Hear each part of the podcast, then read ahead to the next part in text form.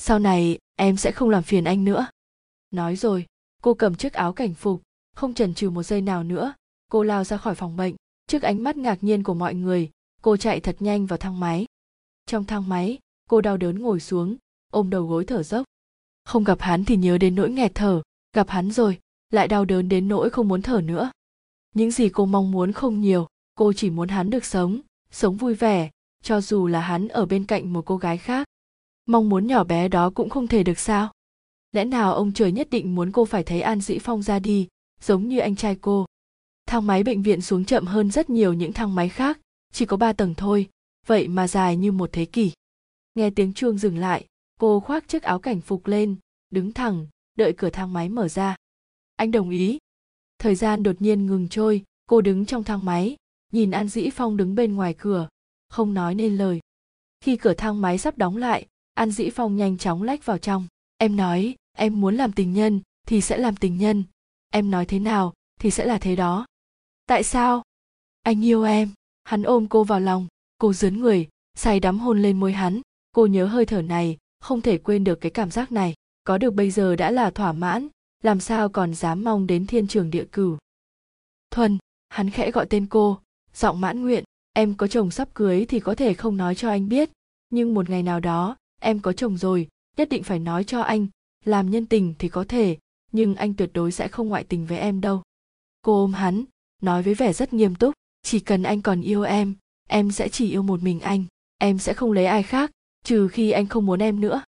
Chương 15, bùa yêu. Nếu tình yêu là một liều thuốc mê thì tình yêu vụng trộm là một loại bùa ngải. Bất kể là người nào uống phải cũng đều thần trí điên đảo không thể dứt bỏ được tư đồ thuần ngồi trong phòng họp cả buổi chiều mà tâm hồn treo ngược cành cây. Cuộc họp vừa kết thúc, cô liền chạy nhanh ra siêu thị. Không chỉ mua một con gà mà còn trao đổi với chị bán hàng hơn nửa tiếng đồng hồ. Ghi ghi chép chép còn cẩn thận hơn cả ghi chép nhật ký cuộc họp. Mua đủ các loại gia vị. Về đến nhà, cô quên cả ăn cơm, làm theo đúng kinh nghiệm được truyền lại, kiên nhẫn hầm món canh gà được coi là bổ nhất cho người bệnh. Sau một chiến dịch bếp núc kinh hoàng, con gà đáng thương vì quá lửa mà anh dũng hy sinh cô chạy đi mua nốt số gà ở siêu thị bắt đầu làm lại. Sau 5 tiếng đồng hồ nỗ lực, cuối cùng thì cô cũng đã thành công với món canh gà thơm phức. Sau đó, cô khoác lên người bộ quần áo y tá, lấy được ở bệnh viện lúc sáng, cẩn thận cầm chiếc bình giữ nhiệt đựng đầy canh gà và ra khỏi nhà. Đường phố buổi đêm thật yên tĩnh, những ngọn đèn đường sáng hơn, gió cũng thổi nhẹ hơn mọi ngày. Cô còn chưa ăn tối, ngay đến mì tôm cũng chưa ăn, bước chân thoăn thoắt trên đường, khe khẽ hát một khúc tình ca đến bệnh viện. Cô đeo khẩu trang, lén đẩy một chiếc xe chở dụng cụ y tế, nhẹ nhàng đi đến cửa phòng an dĩ phong. Xuyên qua khe cửa, cô nhìn thấy hai tên đàn em của an dĩ phong đã nằm trên sofa ngái như sấm, còn hắn vẫn chưa ngủ, đang ngồi trên giường cầm chiếc điều khiển tivi liên tục bấm chuyển kênh, điện thoại hắn để bên cạnh giường, với tay là lấy được. Cô rút điện thoại ra, bấm số của hắn, điện thoại vừa đổ chuông, hắn lập tức vứt chiếc điều khiển trong tay, với lấy điện thoại. Cô hỏi nhỏ ngủ rồi à? Đã 12 giờ rồi, anh chưa ngủ thì còn làm gì? Em lại cứ nghĩ là anh đợi điện thoại của em. Hả? Anh đâu có nhàm chán đến thế. Vậy anh ngủ đi nhé. Mai nói chuyện tiếp. Đợi đã. Hắn bứt tóc, vẻ mặt vừa ấm ức lại vừa tỏ vẻ không biết làm thế nào. Em bận đến nỗi anh sống chết thế nào cũng chẳng thèm quan tâm sao. Vậy lúc rồi em sẽ đến thăm anh. Khi nào? Em cũng không biết. Khi nào rỗi? Tùy em vậy, anh ngủ đây. Hắn tắt máy nắm chặt điện thoại, đấm tay lên chiếc giường sắt vì chạm vào vết thương nên hắn đau đến mức cắn chặt răng. Đứng ngoài cửa nhìn hắn như vậy, cô thấy xót xa đến rơi nước mắt. Cô cứ nghĩ trêu hắn một chút cho vui, giờ mới phát hiện ra rằng, việc đó so với tra tấn còn đau hơn rất nhiều. Cô lau nước mắt, chỉnh lại chiếc khẩu trang trên mặt, đẩy xe đi vào như không có chuyện gì xảy ra. An dĩ phong nhìn thấy cô thì ngần người một lúc, ngạc nhiên hỏi, muộn thế này, rồi vẫn còn thay thuốc sao? Ừm cô đi đến cạnh giường, cúi xuống lấy bình canh gà để ở dưới. Trong đầu đang nghĩ xem làm thế nào để hắn bất ngờ, bù lại nỗi đau vừa rồi. Không ngờ, an dĩ phong bỗng lôi cô lại, khẽ vuốt ve vai cô. Tư đồ thuần toàn thân run rẩy, vừa định đứng dậy thì an dĩ phong đột nhiên kéo mạnh cô lên giường, trồm lên người cô. Tiểu nhã, hôm nay tình nhân của anh không đến, em ở lại với anh được không? Giọng điệu và ánh mắt hắn vô cùng ngả ngớn. Mặt cô tối sầm lại, mắt nóng lên như lửa đốt toàn thân như bị tê liệt. Cô không thể nào tin nổi, trước mặt cô, an dĩ phong thể non hẹn biển, tình yêu nồng nàn, sau lưng cô thì hoàn toàn khác. Hắn cởi một khuy áo của cô, nhìn cô với ánh mắt thèm thuồng, bé yêu, anh đảm bảo là sẽ làm cho em cảm thấy khoái lạc hơn đêm qua. Cô quên cả việc phản kháng, trợn tròn đôi mắt tuyệt vọng nhìn người đàn ông hoàn toàn xa lạ trước mặt mình, cố gắng hít thở, mỗi lần thở ra lại cảm thấy mũi đau nhức bức tranh tình yêu đẹp đẽ trước mắt cô bị xé vụn thành từng mảnh, lâu đài tình ái sụp đổ, khiến cô tan nát. Thật chán, an dĩ phong buông tay cô, kéo chiếc khẩu trang trên mặt cô xuống, điệu bộ lúc ghen của em chẳng đáng yêu chút nào. Anh, cô thở không ra hơi, nỗi khiếp sợ vẫn còn đọng lại. Cô vừa muốn cười, lại vừa muốn ôm chầm lấy hắn và khóc thật to. Hắn vuốt ve má cô, tóc cô, nhíu mày. Lần sau, sẽ không đùa nữa. Dáng vẻ lúc ghen của em làm anh thấy đau lòng cô thở phào, trách hắn? Anh, sao lại có thể như thế chứ? Rõ ràng là em trêu anh trước. Lại nói đến chuyện lúc nãy, cô vội vã cầm tay hắn, xoa xoa mu bàn tay sưng đỏ. Đau không? Đau, tự dưng lại bị đau một cách oan uổng. Lần sau em sẽ không trêu anh nữa, chẳng lãng mạn chút nào. Vậy thì, chúng ta lãng mạn một chút đi. Hắn mím môi, đưa tay đến khuy thứ hai trên áo cô. Tư đồ thuần liền gạt tay hắn ra. Đừng đùa nữa, có người an dĩ phong quay đầu nhìn hai tên đang ngủ say như chết trên sofa, chửi thầm một tiếng, lưu luyến không nỡ rời tay khỏi chỗ đó của cô. Cô ngồi dậy, lấy chiếc bình giữ nhiệt bên dưới, mở nắp, rồi đưa đến trước mặt hắn nói, em hầm canh gà cho anh này, nghe nói rất tốt cho người bệnh. Hắn cầm lấy chiếc bình từ tay cô, hơi nóng bay lên đọng trên mí mắt hắn thành những giọt nước long lanh trong suốt. Hắn nhắm mắt lại, nghẹn ngào nói, thật lãng mạn lãng mạn chết mất hai tên đang ngủ trên ghế bỗng bỏ dậy, chửi thầm, không thể chịu nổi hai người, mẹ kiếp, buồn nôn quá. An dĩ phong liền ném cuốn sách vào người bọn chúng, cút ra ngoài đi. Hai tên kia vội vã chạy ra ngoài, lúc đóng cửa còn không quên nói thêm một câu, anh phong, hành động nhanh chút nhé, ngoài trời lạnh lắm. Đêm nay có lạnh đến chết cóng thì cũng không được phép vào. Cô giận dỗi nhìn hắn, múc một thìa canh bón cho hắn, thế nào, có ngon không? Cô sốt ruột nhìn biểu hiện của hắn rất ngon. Thật à? Cô cười rạng rỡ. Đây là lần đầu tiên em nấu. Chỉ sợ anh không thích. Hắn ngắm nụ cười của cô thật lâu, cười gượng gạo, rồi lại cúi xuống ăn tiếp. Cho đến khi hết sạch không còn giọt nào, hắn mới nói, anh bị người ta chém chưa đến một trăm lần thì cũng phải đến mấy chục lần rồi. Nhưng đây là lần đầu tiên được ăn canh gà. Vậy thì sau này em sẽ cô ngừng lại và sửa thành. Sau này anh đừng có hơi một tí là liều mạng nữa, hàn. Trạc thần nói đúng anh nên xin lỗi kỳ dã đi. Nếu anh sợ chết thì đã không vào con đường này. Em sợ, cô kéo tay áo hắn và khẩn khoản van nài. Em biết tại sao anh lại muốn đối đầu với hắn. An dĩ phong, anh vì em em hiểu. Anh tốt với em em hiểu.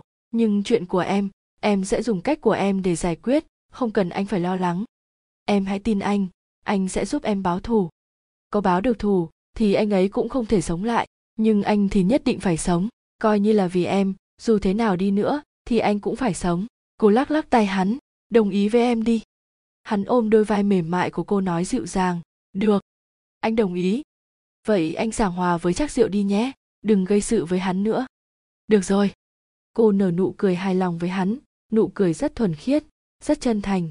Hắn ngây dại nhìn cô, đưa tay với chiếc mũ y tá trên đầu cô xuống, mái tóc dài của cô xõa xuống bờ vai, trong chiếc váy đồng phục y tá màu trắng, cô càng trở nên quyến rũ ngón tay hắn luồn qua những lọn tóc xoăn của cô, giữ chặt lấy gái cô. Tư đồ thuần nhận thấy ánh mắt si mê của hắn, cô bất an lùi về phía sau. Muộn lắm rồi, anh ngủ đi, tối mai em lại đến thăm anh. Vừa định đứng dậy thì an dĩ phong kéo tay cô lại. Thuần à em mặc đồ y tá đẹp hơn mặc cảnh phục đấy. Vậy sao? Cô cúi xuống chỉnh lại chiếc váy liền trắng tinh, thẹn thùng nói. Vậy thì lần sau mỗi lần gặp anh, em sẽ mặc như thế này nhé. Không cần phải thế. Tại sao? Em đã xem bộ phim này chưa? Hắn liếc nhìn những đường cong trên cơ thể cô, rồi nói, sự quyến rũ của phái đẹp. Lúc em mặc cảnh phục, lúc lại mặc bộ đồ y tá này, cho dù khả năng kiềm chế của anh có tốt đến mấy cũng sẽ. Hắn nâng khuôn mặt không giấu nổi sự thẹn thùng của cô lên, giọng nói dịu dàng trầm ấm. Không thể thoát khỏi sự hấp dẫn. Cô cố kéo tả váy ngắn qua đầu gối, nhưng kéo thế nào cũng không thể che được đôi chân thon thả, trắng ngần kia cô ngẩng lên nhìn ánh mắt đầy ham muốn của hắn. Cô chưa kịp phản ứng gì, an dĩ phong đã đặt đôi môi khát khao cháy bỏng của mình lên môi cô. Trong nụ hôn tới tấp của hắn, cô nhẹ nhàng nằm xuống, nhắm mắt lại, không cho cô cơ hội phản ứng, thân hình tráng kiện của hắn đã ở trên người cô. Nụ hôn khao khát bỏng cháy của hắn không dịu dàng, nhưng cũng không thô bạo như lần đầu tiên. Cô chủ động hé miệng để lưỡi hắn tiến vào trong, quyện với lưỡi cô, đánh thức mọi cảm xúc trong cô. Khi nụ hôn lên đến đỉnh điểm tay hắn từ trên bờ vai cô di chuyển từng chút từng chút xuống phía dưới, qua vòng ngực, vòng eo mềm mại, đến đùi, rồi ngón tay lạnh ngắt của hắn lại từ đùi di chuyển dần lên trên. Cô giật mình, khép hai chân lại, toàn thân run rẩy theo những ngón tay lạnh ngắt của hắn. Đang đê mê trong nụ hôn nồng cháy, cô bỗng mở mắt như vừa bừng tỉnh từ cõi mộng, nhìn khuôn mặt hắn ở cự ly rất gần, khuôn mặt của người đàn ông mà cô ngày đêm nhớ thương đang hôn cô. Cô chợt cảm thấy hoang mang lầu đầu tiên trao thân cho hắn lại là ở trên chiếc giường inox cứng nhắc trong bệnh viện này sao? Cô biết mình không thể lấy hắn, vì thế ngay từ đầu khi quyết định đến với tình yêu không có kết cục này, cô đã chuẩn bị tâm lý rồi. Chỉ cần an dĩ phong muốn, cô sẵn sàng trao thân cho hắn bất cứ lúc nào. Nhưng trong bệnh viện cũ nát này, trong căn phòng chật hẹp đầy mùi khó chịu này thì thật chẳng có chút lãng mạn nào. An dĩ phong thấy khuôn mặt bàng hoàng của cô, khẽ buông môi cô rồi hỏi, sao vậy? Không có gì, em. Cô thở gấp gáp run rẩy nói, em hơi sợ, lần đầu tiên, lần đầu tiên, em, chưa từng, với anh ta sao? Cô lắng lại, mở miệng, nhưng không nói nên lời, lắc lắc đầu. An dĩ phong chống tay ngồi dậy, ánh mắt không còn hưng phấn như cô tưởng tượng. Cô nghĩ hắn vẫn giận cô, liền giải thích, em đã nói với anh rồi, em chỉ coi anh ấy như anh trai. Hắn thở dài, nằm lên giường, vỗ vỗ vào chỗ trống bên cạnh, muộn lắm rồi, ngủ đi. Cô nằm bên cạnh hắn cô nghĩ xem mình đã làm sai điều gì, nhưng càng nghĩ lòng cô càng rối bời. Rất lâu sau, cô nghĩ an dĩ phong đã ngủ say rồi, bỗng nhiên hắn lại nói với cô, lần đầu tiên của em nên để dành cho người có tư cách lấy em làm vợ. Em không quan tâm. Hai tay cô ôm chặt lấy vòng eo của hắn, chặt đến mức không thể chặt hơn được nữa. Nếu em không quan tâm, thì sẽ không trong trắng đến tận bây giờ. Hắn ôm cơ thể mềm mại của cô, cười nói, đối với người phụ nữ mình yêu đàn ông đều nói không quan tâm cô ấy có phải lần đầu tiên hay không. Nhưng thực ra, họ rất quan tâm. Anh không muốn một ngày nào đó, em sẽ hối hận. Em không hối hận. Em là một cô gái tốt. Anh không có phúc lấy được em, cũng không thể làm hỏng cuộc đời em. Cô thu mình trong lòng hắn, tay nắm chặt chăn, cố gắng kìm nước mắt không để trào ra. Anh đừng tốt với em như vậy. Thuần à dòng chơi như thế là đủ rồi. Em hãy lấy anh ta đi. Sinh cho anh ta những đứa con sống thật tốt, phụ nữ suy cho cùng, cũng cần một gia đình, cần một người đàn ông ở bên cạnh che chở. Em không cần, em có thể không lấy ai, không cần người đàn ông kia, em chỉ cần mỗi khi muốn là có thể được nhìn thấy anh, thế là đủ rồi. Em có thể yêu anh bao lâu? Một tháng, hai tháng, một năm, hai năm, cứ cho là tám năm, mười năm đi, thì thế nào chứ? Chúng ta, suy cho cùng cũng không có kết cục. Gì? Cô ngẩng đầu lên, trong bóng đêm, ánh mắt hắn càng thê lương. Cô hỏi lại vậy anh có thể yêu em bao lâu? Có thể yêu em đến mười năm không? Không biết. Cô nuốt nước bọt đắng chát, đầu nóng bừng, rồi hứa với hắn, nếu anh có thể yêu em mười năm, em sẽ lấy anh. Mười năm? Đúng thế. Mười năm sau, bố em sẽ về hưu, ra nước ngoài dưỡng lão. Em cũng sẽ thôi việc để đi theo ông. Đến lúc đó, nếu anh vẫn còn yêu em, thì hãy đến tìm em. Em nhất định sẽ lấy anh. Những câu như thế này không thể nói tùy tiện được. Anh sẽ tưởng thật đấy cô ngồi dậy, kiên định nhìn lên bầu trời. Tôi, tư đồ thuần, xin thề với trời đất, mười năm sau, chỉ cần an dĩ phong đến tìm, nếu tôi còn sống, tôi sẽ cưới anh ấy. Nếu tôi chết rồi thì sẽ khắc lên bia mộ là, vợ đã mất của an dĩ phong. Cảm ơn. Đêm hôm đó là đêm mà cả đời này an dĩ phong không thể nào quên. Đó là lần đầu tiên trong đời hắn cảm thấy mình là người đàn ông hạnh phúc nhất thế giới. Mặc dù cô hứa hẹn với hắn 10 năm sau, nhưng hắn cũng thấy rất mãn nguyện ít nhất là cô cũng đồng ý lấy hắn. Cô đem lại cho hắn niềm hy vọng vào tương lai. Đêm ấy, cô vuốt ve ngực hắn, đỏ mặt hỏi, rốt cuộc anh có muốn em không? Lúc hắn lắc đầu, dòng máu trong người như đang sôi trào, thiêu đốt. Hắn nói với cô rằng, không phải hắn không muốn, mà là lần đầu tiên quý giá của cô không nên ở trên giường bệnh viện tồi tàn. Lạnh lẽo này, đợi khi vết thương của hắn lành hẳn, sẽ chọn một không gian thật lãng mạn để cô có thể cảm nhận được sự giao hòa tuyệt vời của thể xác và tâm hồn cô cười dịu dàng, ngủ ngon lành trong vòng tay hắn. Hắn ôm cơ thể thơm ngát của cô, cả đêm không ngủ, cứ mơ tưởng đến sự giao hòa tuyệt vời của hắn và cô. Lúc bình minh, hắn nghe thấy cô nói mơ, anh, em không sai, anh ấy là một người đàn ông đáng được yêu, anh hãy tin vào sự lựa chọn của em em không nhìn nhầm đâu, anh ấy xứng đáng. Hắn khẽ hôn lên môi cô, nói em không nhìn nhầm đâu. cả đời này anh sẽ không phụ em thuần vừa mới đi trong thì hàn trạc cô thần tới mang theo một ly sữa đậu nành tân vu ký. Hắn quan sát an dĩ phong một lượt từ đầu đến chân thấy thần khí của hắn rất tốt rồi lại nhìn đống chăn lộn xộn trên giường nói anh tưởng chú bị thương thế nào cơ? Không có vấn đề gì thì còn giả sống giả chết ở bệnh viện làm gì nữa? An dĩ phong uống một ngụm sữa đậu nành cười nói nếu em không giả chết nằm ở bệnh viện vài ngày liệu tên họ chắc kìa có để em yên không coi như biết điều, hàn trạc thần ngồi bên cạnh giường hắn, nhặt sợi tóc dài trên gối lên, nhìn một chút, rồi thả tay ra, nói tiếp, đại ca đã thay mặt chú nói chuyện với chắc cửu rồi. Đại ca sẽ nhường lại địa bàn phố portland cho kỳ dã, chắc cửu coi như nể tình, hắn sẽ giữ lại cái mạng cho chú. Đại ca nhường lại địa bàn phố portland cho kỳ dã. An dĩ phong vẫn tưởng mình nghe nhầm, phố portland là nơi anh cả lôi lập nghiệp, đó là nơi kiếm ăn tốt nhất của họ ngay cả hộp đêm của hắn cũng ở trên con phố đó, nhưng lại con phố đó thì khác gì ra khỏi xã hội đen. Hàn trạc thần gật đầu, trầm ngâm. Nhưng chắc diệu vẫn ấm ức khó chịu, hắn vẫn muốn chú phải đến kính trà xin lỗi hắn và không cho phép chú dẫn theo bất cứ ai đi cùng. Với bản tính của hắn thì có lẽ hắn sẽ đánh gãy một chân của chú. An dĩ phong ngồi thẳng dậy, nhìn thoáng qua chân mình, thở dài. Anh thần, anh yên tâm, em biết nên làm gì? Hàn trạc thần vẫy vẫy mấy tên đệ từ sau lưng hắn bọn chúng hiểu ý. Ra ngoài cửa đứng canh. Phong, hứa với anh, cho dù thế nào đi nữa cũng phải nhịn. Hàn trạc thần ghét sát vào tai hắn, nói rất nhỏ, chỉ mình hắn mới nghe thấy. Đợi chuyện này kết thúc, anh sẽ giúp chú xử chắc cửu. Lúc nói câu này, hắn nhếch mép cười, hàng mi rủ xuống che khuất ánh mắt. An dĩ phong đột nhiên cảm thấy ớn lạnh, kinh sợ. Đây là lần đầu tiên hắn thấy hàn trạc thần thực sự nổi giận, giống như một con quỷ thoát xác với âm mưu thôn tính cả thế giới an dĩ phong gượng cười, xóa tan bầu không khí lạnh lùng đó. Anh đùa gì vậy?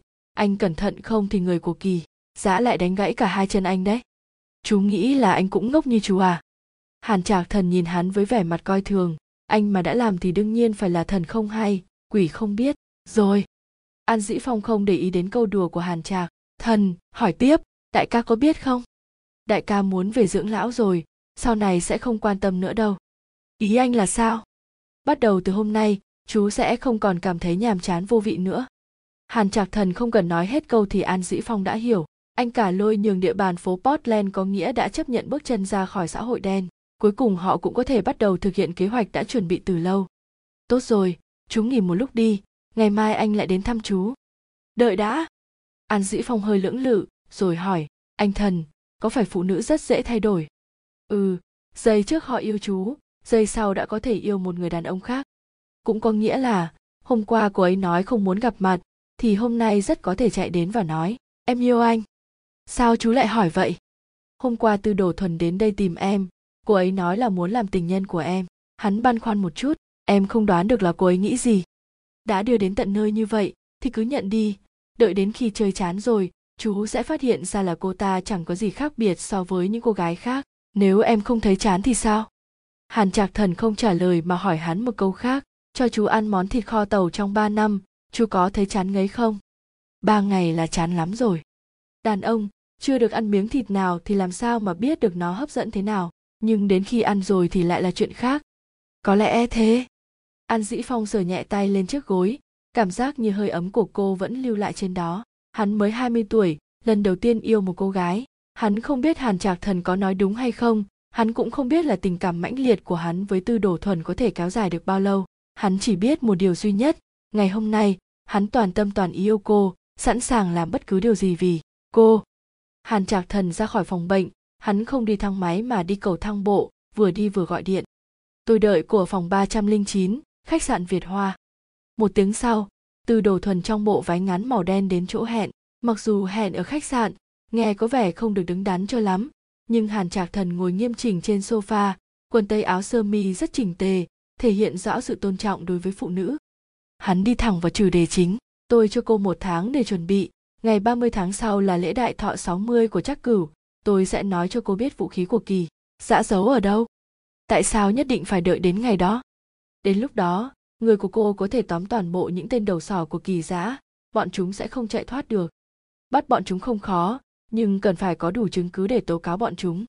Để tôi thử xem. Được, tôi đợi tin của anh. Lúc cô vừa định rời đi, Hàn Trạc Thần nói thêm, việc chúng ta hẹn nhau ở đây không được cho an dĩ phong biết tôi hiểu từ đồ thuần đi được một lúc thì một người đàn ông khác đi đến là cảnh sát vu trong bộ thường phục hàn trạc thần đứng dậy vẻ mặt thận trọng bố con muốn nhờ bố giúp con một việc có việc gì cứ nói ngày 30 tháng sau con muốn bố giúp con điều động lực lượng đặc công canh giữ phòng chờ thẩm vấn. Tại sao? Cảnh sát vu hỏi hắn với vẻ mặt hoài nghi. Con muốn cho chắc cửu đã vào rồi thì không thể ra được. Cảnh sát vu lùi lại một bước. Con! Hàn trạc thần nhìn ông ta, ánh mắt khẩn khoản. Bố, bao nhiêu năm nay, con chỉ cầu xin bố duy nhất lần này thôi. Cảnh sát vu bỗng thấy tâm trạng rối bời, lo lắng, khó xử và sợ hãi. Cuối cùng, ông nói, được, rồi. Sau khi cảnh sát vu rời đi hàn trạc thần đứng bên cửa sổ, chống tay lên ban công, nhìn ra đường phố hỗn loạn bên ngoài. Lúc mẹ hắn còn sống, hắn luôn cố gắng làm một người tốt, cho dù là sinh tồn trong sự sát hại lẫn nhau. Nhưng từ khi mẹ hắn bị bệnh qua đời, hắn cảm thấy làm người tốt chẳng còn ý nghĩa gì nữa. Vận mệnh đã an bài hắn phải bước chân vào con đường này, vậy thì sao? Hắn lại không bước đi trên con đường đó một cách có ý nghĩa chứ? An dĩ phong nói đúng, xã hội đen cũng nên có trật tự riêng của nó tinh thần tốt thì vết thương cũng hồi phục rất nhanh. Chưa đến hai tuần, an dĩ phong đã xuất hiện. Từ đổ thuần đương nhiên là không thể đến được. Cô lén gọi điện thoại hỏi hắn, vết thương đã lành hẳn chưa? Không cần phải vội vàng xuất viện đâu. Đương nhiên là khỏi hẳn rồi. Không tin thì em thử đến mà xem. Liên lạc sau nhé. Cô vội vàng cúp máy, tim đập thình thịch, vỗ vỗ tay lên ngực và hít thở đều để lấy lại bình tĩnh. Người đàn ông đáng ghét này khiến tâm trí cô rối bời đến mức lúc nào cô cũng muốn tìm cách để gặp hắn gặp được rồi lại, cứ ngồi ngay ra nhìn, không muốn rời đi nữa. Cô lấy lại tinh thần, leo lên chiếc xe cảnh sát đang chuẩn bị xuất phát, đi kiểm tra một quán rượu, vì có người báo rằng, ở đó có người mang theo súng. Vừa vào đến nơi, cô lặng người vì ngạc nhiên, trong quán có khoảng hơn 30 chiếc bàn to, chật kín người, nhìn kiểu ăn mặc và phong cách của họ cũng biết ngay là dân xã hội đen. Trong số vài trăm người đó, có hai người đàn ông trong trang phục màu đen rất nổi bật, rất dễ gợi sự chú ý của người khác một người ngồi trong góc, trầm lặng đến nỗi, dường như không khí xung quanh hắn cũng ngưng động, đó là hàn trạc thần. Một người thì bị bùa vây giữa đám đông đang chen lấn mời rượu, đó là an dĩ phong, chiếc áo da màu đen càng, làm nổi bật sự ngỗ ngược của hắn. Hắn có vẻ đã say chiếc bàn bên cạnh xếp đầy bình rượu. Ngồi cùng bàn với an dĩ phong là một đôi nam nữ mặc áo màu xanh nhạt, họ nói chuyện với nhau như không có ai bên cạnh. Chốc chốc lại nhìn nhau cười, cô đã nhìn thấy người đàn ông ấy trong ảnh đó chính là ông trùm lôi. Tư đồ thuần nhìn họ tay trong tay bên nhau, mà thấy ngưỡng mộ. Đến khi nào cô và an dĩ phong cũng có thể tay trong tay và cười với nhau như thế giữ đám đông, như vậy thì tốt biết bao. Nghĩ lại thì con người cũng phải biết tự hài lòng. Cô có thể đứng từ xa để thấy hắn vui vẻ, thoải mái thế kia, như vậy cũng đã tốt lắm rồi. Cuộc vui đang lên cao trào bỗng trở nên yên lặng, vì họ phát hiện ra những vị khách không mời mà đến. Mọi ánh mắt đổ dồn về phía đội cảnh sát của cô khiến đội cảnh sát đột nhiên trở nên thật nhỏ bé. Cô lặng lẽ lùi một bước, rồi lùi thêm bước nữa. Nấp sau lưng của cảnh sát vu, cô lén ngước mắt, vẫn là ánh mắt nóng bỏng của an dĩ phong. Cô cười ngượng ngùng, vẻ mặt e thẹn. An dĩ phong chớp chớp mắt nhìn cô, đầy vẻ hứng thú. Trong chớp mắt, cô cảm thấy khoảng cách giữa cô và hắn thật gần. Cho dù là ở chân trời góc bể, thì giữa họ cũng không hề có khoảng cách.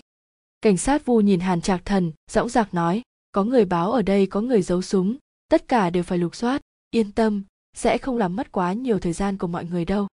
Quá rượu ngay lập tức vang lên tiếng chửi bới. Tiếng la hét, lại còn có kẻ đập vỡ chai rượu, cả trăm người phẫn nộ tạo thành cảnh hỗn loạn. Đôi nam nữ kia vẫn không thèm để ý. Hàn trạc thần thong thả thay đổi tư thế, hắn vẫn ngồi nguyên ở góc đó quan sát. An dĩ phong giơ tay, lắc lắc, cả đại sảnh bỗng im lặng như tờ. Nhìn cảnh tượng đó, cô mới hiểu rằng tại sao người trong xã hội đen thường nói hàn trạc thần và an dĩ phong có thể chinh phục được bất cứ cô gái nào? Bởi họ quá đẹp trai. Tất cả mọi người trong phòng đều nhìn an dĩ phong, đợi hắn nói. Trong có cả cô, còn hắn vẫn thì ung dung châm thuốc, hít một hơi thật sâu, rồi nhả khói. Tất cả đứng im không nhúc nhích để bọn họ lục soát. Hãy lục soát cho kỹ. Nói xong, an dĩ phong hướng mắt nhìn hàn trạc thần, nhếch mép cười. Cảnh sát vu vừa được thăng chức, chúng ta cũng phải giữ thể diện cho ông ấy một chút không ai phản đối, cũng không ai động đậy, tất cả đều giữ nguyên tư thế như lúc đầu. Cô chợt hiểu ra tại sao người đàn ông hơn 20 tuổi này lại có thái độ đó với dân xã hội đen, vũ lực, sự chinh phục và cả cá tính có thể điều khiển được tất cả thế giới. Hắn thực sự làm cho phụ nữ phải kính nể. Nếu cô là một cô gái bình thường, có lẽ cũng mê mẩn mà kêu lên một câu, an dĩ phong, em yêu anh đến chết mất. Tiếc rằng cô không phải là một cô gái bình thường như những cô gái khác. Cảnh sát bắt đầu lục soát từng người tất cả bọn họ đều biết phối hợp, bao gồm cả hàn trạc thần và anh cả lôi.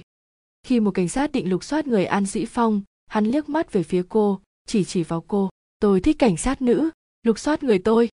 Tên xấu xa này, tư đồ thuần thầm cười trong lòng, ngoài mặt không dám để lộ ra chút biểu hiện nào. Cô hiên ngang bước đến cạnh an dĩ phong, vừa định đưa tay ra, hắn đột nhiên cởi chiếc áo ra vứt sang một bên. Chiếc áo đen bó sát tấm lưng cường tráng của hắn càng làm toát ra vẻ nam tính cô đặt tay lên người hắn. Khi tay chạm đến những cơ bắp săn chắc đó, toàn thân cô bỗng thấy phấn chấn. Máu nơi ngón tay bắt đầu nóng lên, chảy xiết. Cô nuốt nước bọt, di chuyển xuống dưới, từ vai tới thắt lưng, rồi đến đùi, không có một chút mỡ nào. Những thớ thịt săn chắc ấm áp khiến cô thấy thật dễ chịu. Cô di chuyển thật chậm và còn tưởng tượng rằng trên người hắn không có quần áo. Cảnh sát tư đồ, cô sờ như thế, chắc chắn là sẽ sờ thấy súng đấy. Cả phòng cười ồ lên khiến cô bối rối thực ra, đúng là cô sở thấy súng, một khẩu súng lục mini, giấu ở dưới mắt cá chân hắn. Giấu rất giỏi, người bình thường chắc chắn sẽ không thể phát hiện ra. Cô phát hiện được đơn giản là bởi vì cô lục soát rất kỹ, nhưng lời nói của an dĩ phong rõ ràng là có ý khác. Trong tiếng cười vang, có người bỗng nói, anh phong, có khoan khoái không? Lát nữa, em cũng thử xem thế nào. Một người khác lại nói, mày thư á, mày không sợ anh, phong phế chuốt à? Cô quay ra nhìn người vừa nói chính là tên đàn em trong bệnh viện ngày hôm đó. Cô nóng bừng mặt, an dĩ phong cũng không ngăn cản những lời trêu đùa lung tung của họ. Hắn quay người lại, cười với cô, nụ cười xấu xa hơn bất cứ khi nào. Nghiêm túc chút đi, cô lạnh lùng nói với hắn. An dĩ phong nhún vai, anh rất nghiêm túc. Theo thông lệ, lục soát xong đằng sau sẽ chuyển sang đằng trước. Cô do dự một lúc mới đặt tay lên ngực hắn. Khi vừa cảm nhận được nhịp đập khác thường của trái tim hắn, toàn thân cô bỗng mềm nhũn suýt nữa thì ngã vào lòng hắn. Cô cố gắng giữ bình tĩnh, tiếp tục di chuyển xuống phía dưới, mười ngón tay mềm mại lướt qua bụng hắn, thắt lưng hắn. Đang định hướng tiếp xuống dưới, hắn thở hổn hển ghé vào tai cô, nói nhỏ, thuần, anh là đàn ông, là một người đàn ông bình thường. Cô ngẩng đầu, thấy hình ảnh mình đang phản chiếu trong đôi đồng tử tối đen của hắn, nhìn thấy khát khao chiếm hữu của hắn. Cô vội rút tay lại, cúi xuống, nói nhỏ với hắn 9 giờ, em đợi anh ở quán ăn nhật nói xong, cô liền tránh xa hắn, cũng không dám nhìn hắn thêm chút nào nữa. Tất nhiên, là họ trở về tay không, kết quả này cũng không ngoài dự đoán của mọi người. Có người trong sở cảnh sát truyền tin, làm sao có thể thu được súng. Nhưng sau sự việc này, cô thấy rõ một điều, kỳ dạ cố ý nhằm vào an dĩ phong đúng vào ngày hắn ra viện để khiến hắn phải lúng túng. Cô thật sự rất lo lắng cho hắn. Trong giới giang hồ, sinh tử khó lường, ai biết đâu được hôm nay hắn vẫn bừng bừng khí phách nhưng ngày mai liệu có cơ hội để đùa giỡn với cô trước đám đông như vậy nữa không?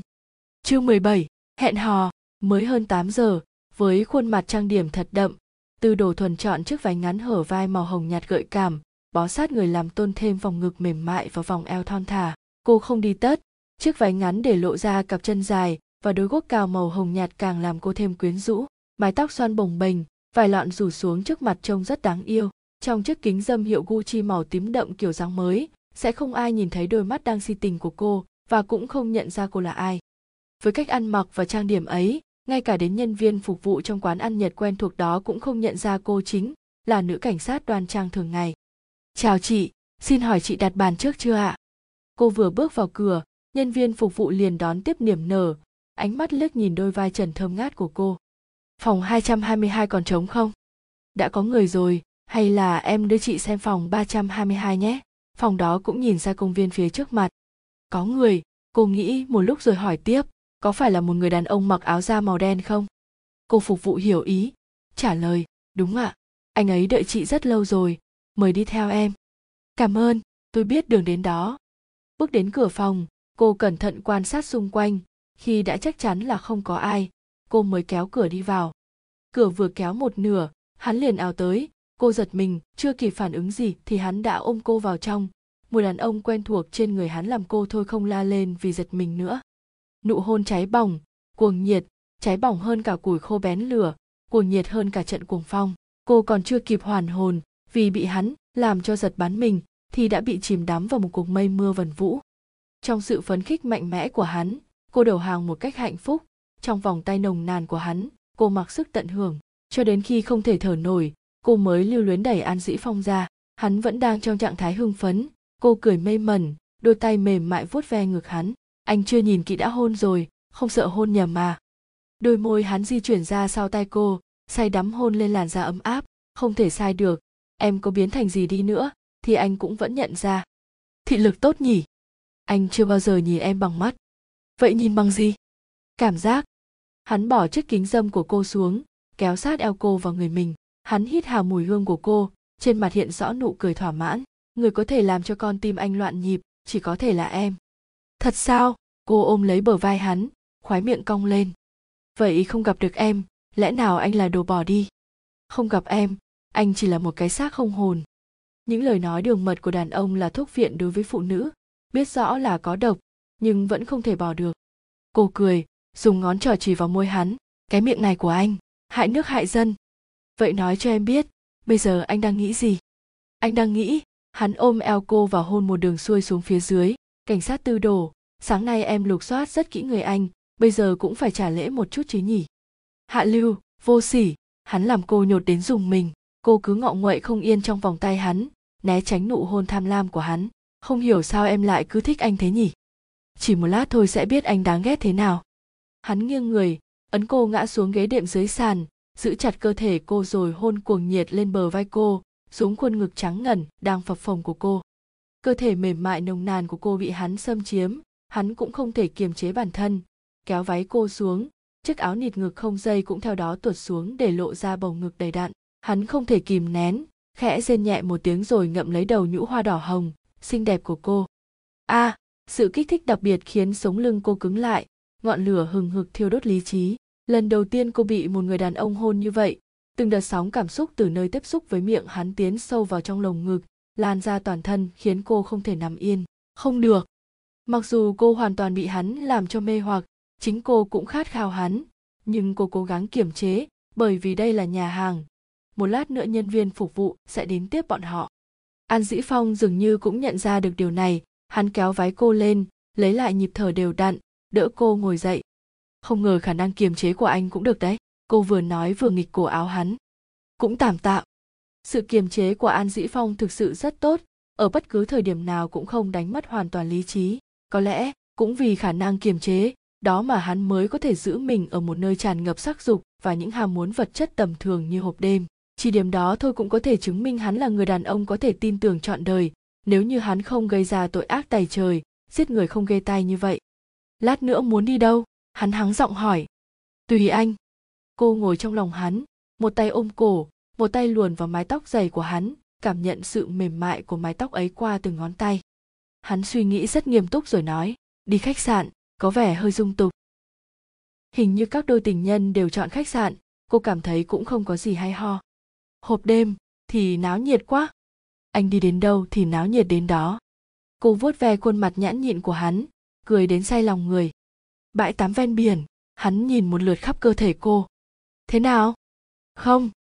Cái thế giới trên trời dưới nước đó, mới nghĩ đến thôi cô đã thấy xấu hổ rồi, quá khêu gợi. Ở đó rất lãng mạn. Anh đảm bảo là em sẽ không thể quên được. Em không đi đâu. Cô ngồi trên đùi hắn và từ chối. Thuần, phải ngoan ngoãn nghe lời chứ. Chúng ta không ăn ở đây nữa. Lát nữa ra bãi tắm anh sẽ mời em những món ngon hơn. Thấy cô gật đầu an dĩ phong liền kéo tay cô chạy ra ngoài. Vừa mở cửa, an dĩ phong bỗng kinh ngạc đứng lại. Cô tò mò tiến lên trước một bước. Đúng lúc nhìn thấy một người đàn ông cũng đang đứng ngẩn ra vì ngạc nhiên. Người đàn ông đó khoảng 50 tuổi, thân hình rắn giỏi, đang run lên. Hai hàng lông mày nhíu chặt hẳn rõ những nếp nhăn, những mạch máu chạy trên trán căng ra, như sắp đứt. Đứng đằng sau người đàn ông này là chàng trai trong bộ cảnh phục phẳng phiu, mặt tái mét trình bùi nhiên. Các người người đàn ông liếc mắt nhìn hành lang dài, rồi bước nhanh vào trong. Trình bùi nhiên ở phía sau đi theo, vội vàng đóng cửa lại. Tư đồ thuần kéo kéo vạt váy, cắn môi, ấp úng, bố. Mặt an dĩ phong liền biến sắc, buông tay cô ra như có điện giật. Bố ở ngoài cửa nghe thấy tiếng con, vẫn nghĩ là mình nghe nhầm, không ngờ. Giọng tư đồ nhiêu không lớn, nhưng thể hiện rõ sự tức giận, thất vọng và đau lòng. Con nhìn con xem, ông chỉ lên bộ váy mà cô đang mặc, quát to, sao con lại ăn mặc thế này? Cô cúi mặt, không trả lời và cũng không biết trả lời thế nào. Cô có biết là con đang làm gì không? Con có biết người đàn ông này là ai không? Ông chỉ tay vào an sĩ phong, từng câu từng chữ từ trong kẽ răng phát ra. Hắn là tên tội phạm không thể tha thứ, tội của hắn đáng xử bắn một trăm lần. Cô quay đầu nhìn hắn hắn quay người né tránh ánh mắt cô. Con biết, cô chậm chậm quỳ xuống trước mặt tư đồ nhiêu, nhưng con yêu anh ấy. Thật lòng yêu anh ấy, con chưa từng yêu một ai mà bất chấp tất cả như vậy sau này cũng sẽ không. Trình bùi nhiên quay người, kéo cửa và chậm rãi đi ra ngoài. Tư đồ nhiêu thấy vậy lại càng bi phẫn. Ông giơ bàn tay lên định đánh cô con gái, đang quỳ trước mặt mình, nhưng tay ông cứ run rẩy giữa không trung. Rồi ông kéo tay cô nói, đi, về nhà với bố. Cô ngoái lại đằng sau. An dĩ phong vẫn không nhìn cô, không hiểu sao cô bắt đầu thấy hoang mang, lo sợ. Chợt có một dự cảm chẳng lành. Cô hiểu rằng, nếu bây giờ cô đi thật sau này an dĩ phong sẽ mãi mãi không gặp cô nữa. Không, con không đi. Cô giằng tay ông ra, vội vã nói rõ lập trường của mình. Bố, con biết là con không thể lấy anh ấy. Con chỉ yêu anh ấy thôi, không được sao. Con sẽ không để bố phải mất mặt đâu. Trước mặt người khác, con có chết cũng sẽ không thừa nhận là có tình cảm với anh ấy. Xin bố hãy cho con được gặp anh ấy vào ban đêm. Khi đó không ai nhìn thấy và nhận ra con. Tư đồ nhiêu cố gắng kìm nén cơn tức giận của mình, thấp giọng hỏi con có biết con đang nói gì không? Lần sau hẹn gặp anh ấy nhất định con sẽ thật cẩn thận. Chúng con sẽ cố gắng gặp nhau thật ít, bao nhiêu cũng được, cho dù mỗi năm một lần. Bố, con xin bố, con không thể không gặp anh ấy. Con con biết con sai rồi. Cô thở dài, lau đôi mắt ngấn lệ, quỳ gối ôm chặt chân ông, nói, con vẫn còn trẻ, con đường phía trước còn rất dài. Bố cứ coi như đây là tình cảm bồng bột nhất thời của con. Có thể con sẽ nhanh chóng chán anh ấy hoặc là anh ấy không yêu con nữa, đến lúc đó con không oán hận gì cả. Nhưng bây giờ, bố bắt con phải cắt đứt tình cảm này thì con không thể làm được. Cho dù có làm được, thì con cũng sẽ hối hận suốt đời. Thuần, tư đồ nhiêu thở dài một hơi, giọng dịu xuống. Về nhà cùng bố, chúng ta về nhà rồi từ từ nói chuyện. Vậy bố có thể cho con 10 phút được không? Con muốn nói với anh ấy vài câu. Tư đồ nhiêu thoáng nhìn an dĩ phong im lặng từ bấy đến giờ, bất đắc dĩ gật đầu. Bố đợi con ngoài xe vài phút trước căn phòng này vẫn còn rất nóng bỏng, vậy mà giờ đây lạnh ngắt như băng, tiếng cười của họ đã đi vào dĩ vãng xa xôi.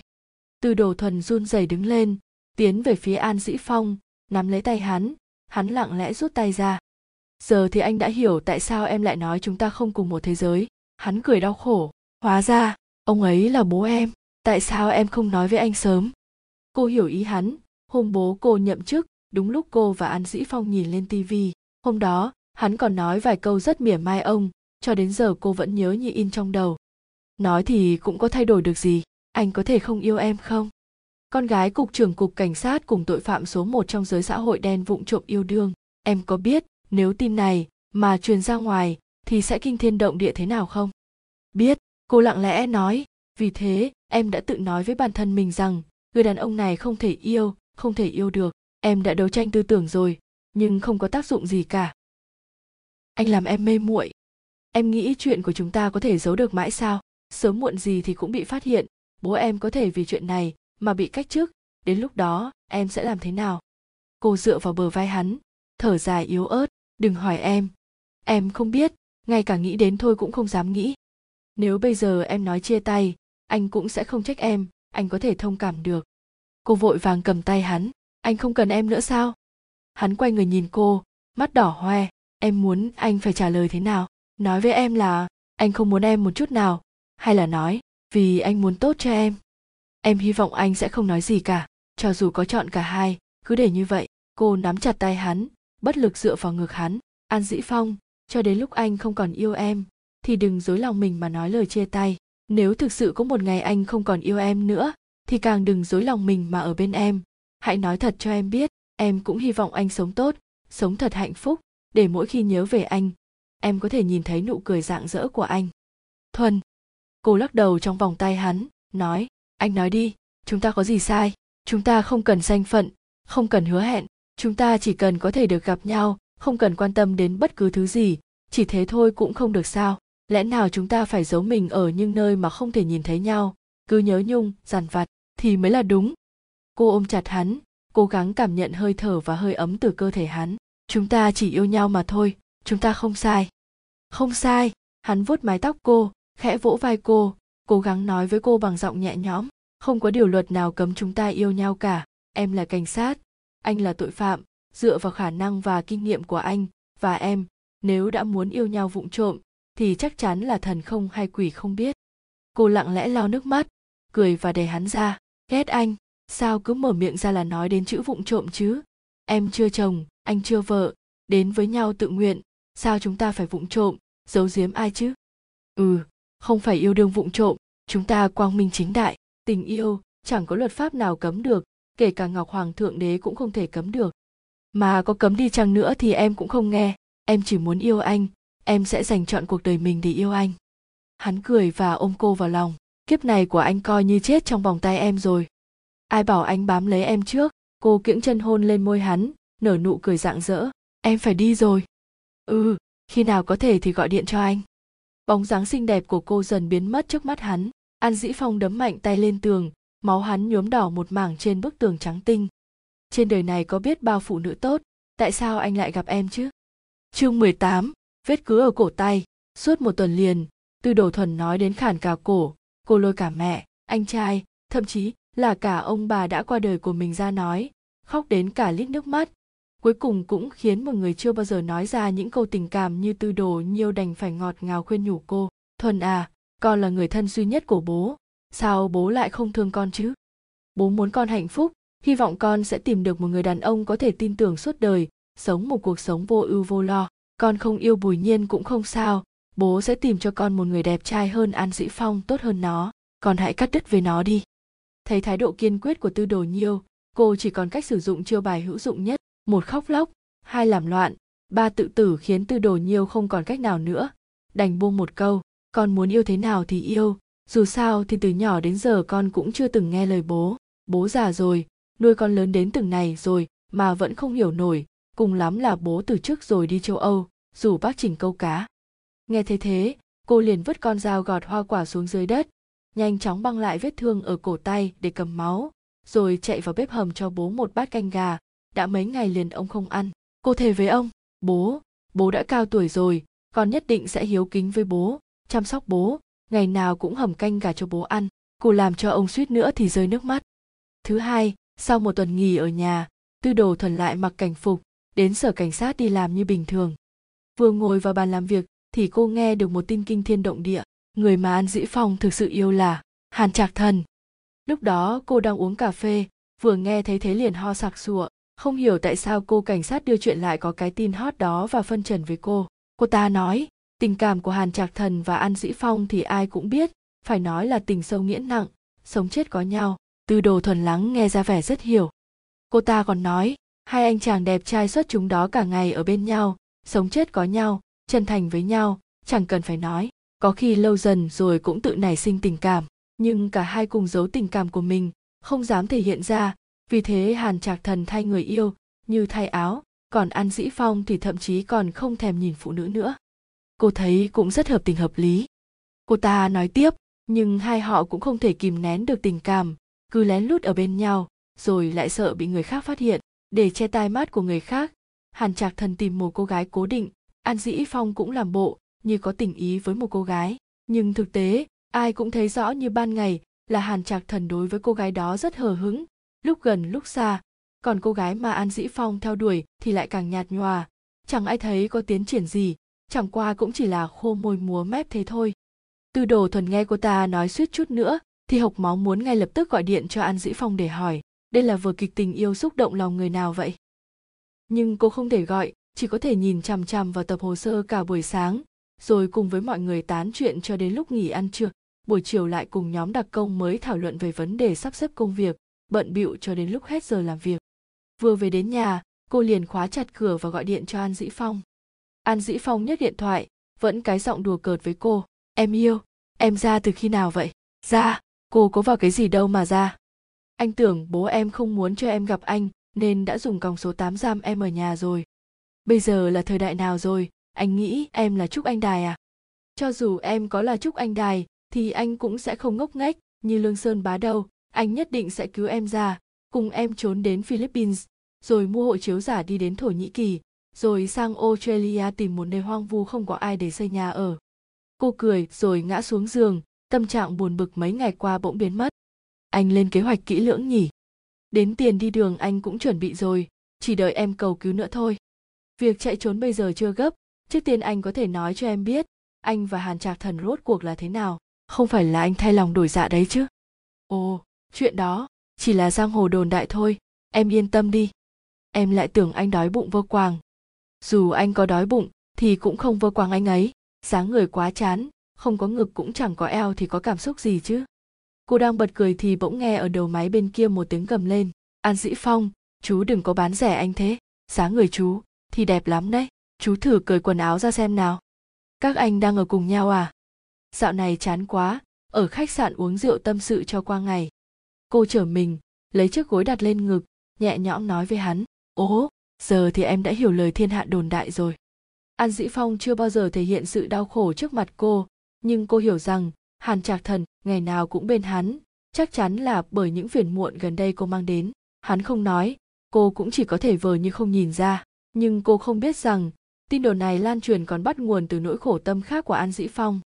Chuyện bắt đầu từ khi tư đồ thuần theo bố về nhà khi biết ra thế của tư đồ thuần, an dĩ phong mới cảm nhận sâu sắc câu nói, em không thể lấy anh. Một cô gái không cần danh phận, không cần hứa hẹn, bất chấp tất cả để được ở bên hắn, không biết cần bao nhiêu lòng dũng cảm, phải chịu đựng và dằn vặt đến thế nào. Vậy mà trước mặt hắn, cô luôn mỉm cười, chưa bao giờ nói với hắn nỗi khổ trong lòng cô. Tình cảm của cô đối với hắn sâu đậm biết mấy, an dĩ phong càng nghĩ càng không thể chịu nổi, hắn chạy nhanh đến hộp đêm để mượn rượu giải sầu tên tôi thấy hắn cứ uống hết chai này đến chai khác, không đành lòng để hắn tự hủy hoại mình. Đành mạo hiểm, ngồi bên cạnh hắn và khuyên nhủ, anh phong, cái cô cảnh sát đó cũng không hơn gì những cô gái khác. Anh việc gì phải dằn vặt mình như vậy? Ai nói là tao vì cô ta? Đám đệ tử ngơ ngác nhìn nhau, mặc dù không ai nói với ai câu nào, nhưng vẻ mặt của chúng cũng đủ cho hắn biết, cả thế giới này đều biết. Trong lòng an dĩ phong đang chất chứa những ưu sầu. Hắn đặt chai rượu xuống, tóm lấy tên tô mày có thấy là tao rất yêu tư đồ thuần không? Tôi gật đầu. Mày có cho rằng tao mượn rượu giải sầu là vì cô ta? Không phải thế sao ạ? Không phải. Hắn quát to. Tao là tội phạm. Còn cô ta là cảnh sát. Tao có thể thích cô ta được không? Tao chỉ chơi đùa cô ta thôi. Chúng mày nghe cho rõ đây. Người tao yêu không phải là cô ta. Tất cả đều im lặng. Mặt ai cũng hiện rõ thực tế. Hắn đã say rồi.